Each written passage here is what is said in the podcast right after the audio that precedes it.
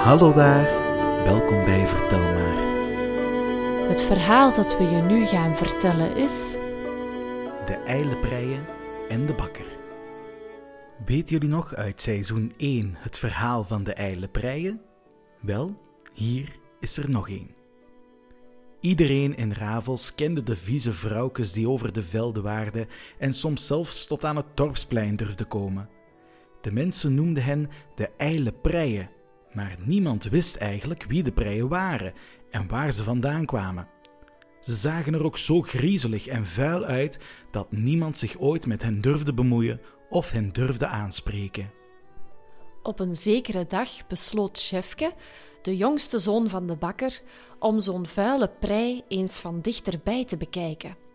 Hij ging naar de velden langs de A, waar de preien overdag dikwijls gezien werden, en zag in de verte al een prei wandelen. Ze had lange zwarte haren die in vettige slierten langs haar magere gezicht hingen. Haar kleed was rood, maar helemaal bevlekt met vuile sporen van donker zand, en haar schoenen hingen als rafelige lappen aan haar voeten. Jefke kon de vuile prei volgen tot aan het buske, de plaats waar de hoogakkerloop de weg kruist. De zon begon al onder te gaan en Jefke moest eigenlijk naar huis voor het eten, maar hij besloot om nog wat in de bosjes te wachten. Daar zag hij nog andere preien naar het buske komen. Sommige hadden donkere haren, andere waren ros of blond. Er was er eentje met een hele dikke buik en korte beentjes. Een andere had dikke enkels die wel leken te ontploffen onder haar vieze blauwe jurk. Er was er eentje met een doorlopende wenkbrauw en zes baardharen, en een ander had een huid zo zwart als kolen. In totaal telde Jeff elf vuile preien. En hij had ze allemaal nog niet goed kunnen bekijken of ze sprongen met kleren en al in het koude water van de hoogakkerloop. Ze wentelden zich in het water en wasten zich van top tot teen, tot ze stilletjes aan begonnen te veranderen in een witte nevel, waarin even alleen nog een spoor van hun gezicht te zien was, tot ook dat verdwenen was en er enkel nog de witte, dikke nevelslierten overbleven die over het water en de omringende velden kronkelden. Ondertussen was het donker geworden. Jefke werd heel moe en hij doezelde in een lichte slaap. De zon kwam al op toen hij werd opgeschrikt door het gerammel van een fiets die over de baan kwam gereden. De mist was ondertussen heel dik geworden en hij kon bijna niets meer zien. Maar hij hoorde hoe de fietser plotseling stopte en zag hoe hij snel verder stapte zonder om te kijken naar de koffer die van zijn fiets was gevallen.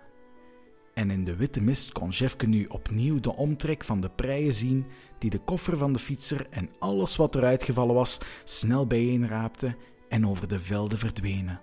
Jefke krabbelde recht en volgde de ijle preien tot aan het bos en zag dat ze naar het heiken gingen, waar ze in de grafheuvels begonnen te vroeten. Ze haalden potten tevoorschijn en daarin verstopten ze de kostbaarheden die ze van de fietser hadden gestolen. Ze lachten en dansten en waren duidelijk heel blij met hun vangst. En ondertussen veranderden ze weer in de vuile vrouwkes die Jeff kende. Maar plots zag een prei Jeff en ze werd heel boos. In een taaltje dat hij niet kon verstaan, begon de prei luid te roepen en te gebaren dat hij zich weg moest scheren. In paniek rende Jeff naar huis en hij verstopte zich snel in zijn bed. Wat hij niet had gezien, was dat een van de eilenpreien hem naar huis was gevolgd. De prei sloop de bakkerij binnen en wachtte tot ze een paar lekkere broodjes en taartjes kon stelen. Die nam ze mee naar de andere preien en vanaf die dag kwam er iedere nacht een prei op bezoek in de bakkerij.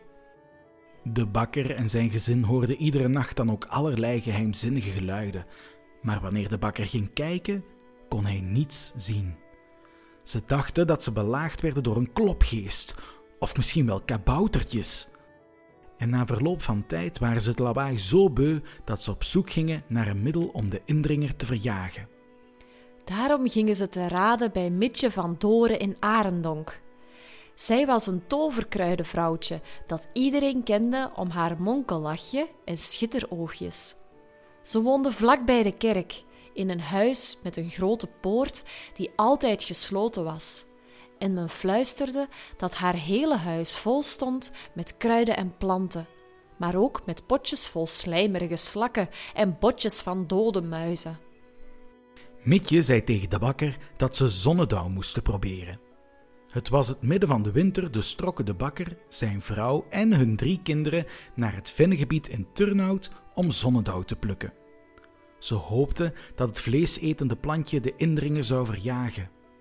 Drie weken lang zetten ze het plantje aan de deur, in de bakkerij, bij de oven en de koelrekken, maar de geluiden s'nachts bleven duren. Daarna begon de lente, dus raadde Mitje hen aan om naar de Liereman in Oud-Turnhout te trekken, waar de gagel in volle bloei stond. Ze strooiden de gagel voor hun deur en op de vloer van de bakkerij, in de hoop dat de toverkrachten van de plant hun werk zouden doen tegen de indringer. Maar ook de gagel mocht niet baten. Na drie weken proberen was de klopgeest nog niet verjaagd. Ze wachten tot de zomer voor een laatste redmiddel. Mitje gaf hen een grote tros look mee. Ze raadden de bakker aan om zijn hele bakkerij met een stinkende lookgeur te benevelen en de lookknolletjes aan de deur te hangen. Dus begon de bakkerin met het maken van een grote pot looksoep. Maar al snel werd de geur van die soep zo ondraaglijk misselijkmakend dat de bakker besloot om al zijn bakkerswaren naar buiten te brengen. Anders zouden alle broodjes en taarten naar look gaan stinken en smaken.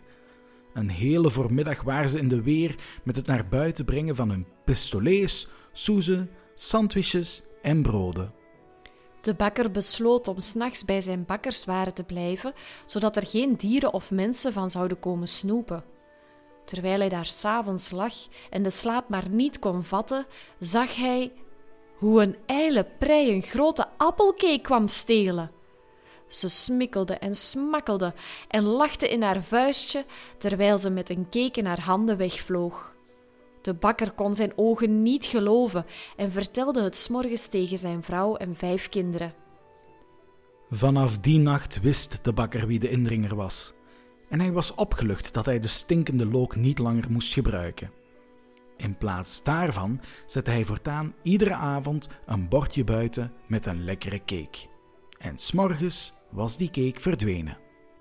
Wij willen Ellison Luiten van collectief Mols bedanken dat wij dit verhaal mochten voorlezen. Ben jij ook zo dol op de verhalen van Vertel Maar? Surf dan zeker naar onze website www.vertelmaar.be. Je kan ons ook volgen op Facebook en YouTube. Heb je een verzoekje? Stuur ons een mailtje verhaal@vertelmaar.be.